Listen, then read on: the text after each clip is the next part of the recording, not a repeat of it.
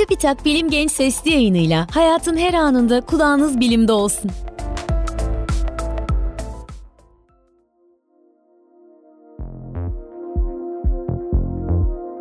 Gençler selam, ben Fatma Gönen, beslenme ve diyet uzmanıyım. Bugün sizlerle duygusal yemeği konuşmak istiyorum. Stresli olduğumuz zamanlarda, üzgün, yalnız ya da canımız sıkkınken genellikle kendimizi yemek yerken buluyoruz. Örneğin yalnız hissettiğimiz için pizza siparişi verebiliyor, ödev yaparken sıkıntıdan cips yiyebiliyor, üzüldüğümüzde ise çikolata kavanozunu kaşıklayabiliyoruz. Bunları yaptıktan sonra genellikle aşırı yediğimiz için kendimizi suçlu hissediyoruz. Duygusal yeme olarak isimlendirilen bu durum, daha iyi hissetmek ve olumsuz duygularla baş etmek için besinleri kullanmak olarak tanımlanabilir. Duygusal yemede fiziksel olarak aç olduğumuz için değil, bir duyguyu bastırmak için yemek yenir. Peki, neden duygularımız yemek yememize neden oluyor? Bizi rahatsız eden duygulardan uzaklaşmak adına dikkatimizi dağıtmak istememiz gayet normal. Ancak bunun için besinleri kullanmak mantıklı ve sürdürülebilir bir çözüm yöntemi değil. Duygusal yeme öğrenilmiş bir davranıştır. Yani tekrar edilerek alışkanlık haline getirilir.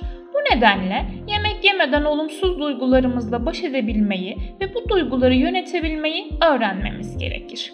Şimdi de fiziksel açlıkla duygusal açlığı birbirinden nasıl ayırırız bakalım birlikte. Duygusal açlık bir anda oluşur. Fiziksel açlık ise kendisini yavaş yavaş hissettirir. Duygusal açlık ertelenemez. Ancak fiziksel açlık ertelenebilir. Duygusal yeme arkasında suçluluk ve pişmanlık duygusu bırakabilirken fiziksel olarak aç olduğumuz zaman yediğimizde bu duygular oluşmaz. Fiziksel açlık günlük temel enerji ihtiyacımızı karşılamak içindir.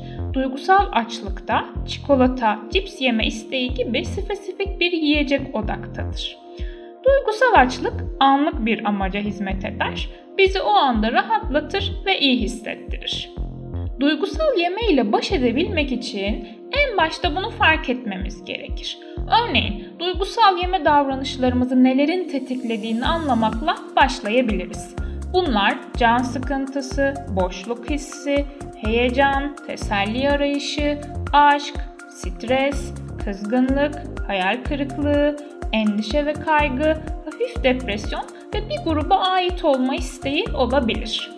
Bu durumda ise kendimize sormamız gereken soru şu: bu besinin küçük bir miktar yememin yeterli olduğunu ve yedikten sonra durmam gerektiğini bilmeme rağmen gereğinden fazla tüketmek istememin altında yatan ihtiyaç nedir? Bakalım birlikte bu duygular ve ihtiyaçlar neler olabilir? Dinlenmeye mi ihtiyacım var? Yoksa kabul görmeye ya da onaylanmaya mı ihtiyaç duyuyorum? Ya da sıkıldım mı? Duygularımı mı ifade etmek istiyorum? Ya da kendime zaman ayırmaya mı ihtiyacım var? Ardından duygusal yeme ile baş etme yöntemlerine bakalım birlikte. Duygusal yemenin farkında olun ve sizi bu davranışa iten şeyin ne olduğunu anlamaya çalışın. En başta şu an ne hissediyorum sorusunu sorup yazmayı deneyerek başlayabilirsiniz. Ardından beslenme ve duygu günlüğü tutabilirsiniz.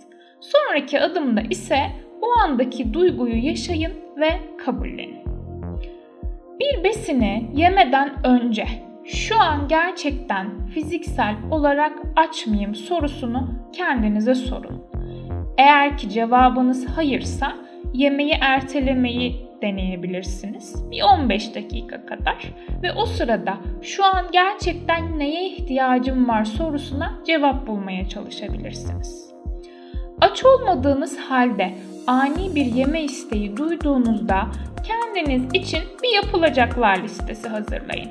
Kendinizi çok fazla yorgun ve sorumluluk altında hissederseniz duygularınızdan kısa bir süreliğine uzaklaşmak için yemek yerine daha eğlenceli bir aktiviteye dahil olmaya çalışın.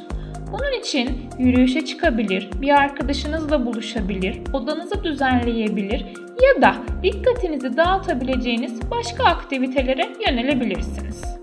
Bunların bunun yanı sıra uzun süren, çok sıkı ve yasaklarla dolu bir diyet yapıyorsanız ani ve aşırı yeme isteğinin ortaya çıkması elbette mümkün.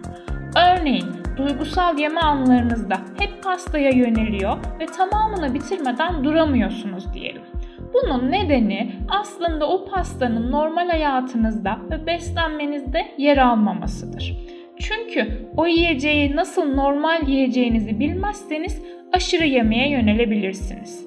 Eğer ki normal beslenmeniz sırasında pastayı az da olsa diyetinize dahil etmiş olsaydınız o anda o pastayı çok yemek istemeyecektiniz.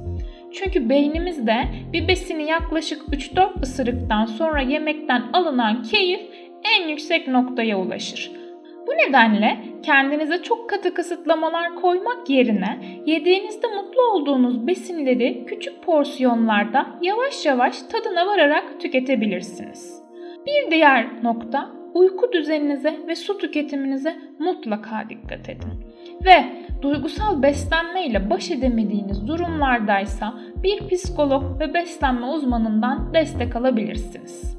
Son olarak unutmayın ki duygusal yeme insanların çoğunun mutlu ya da üzgün olduklarında yaşadıkları bir durum. Duygusal yeme ile baş edebilmemizde bu yeme isteğinin altında yatan ihtiyaçları tespit etmek ve bu ihtiyaçları giderecek şekilde davranmak anahtar çözümlerdir.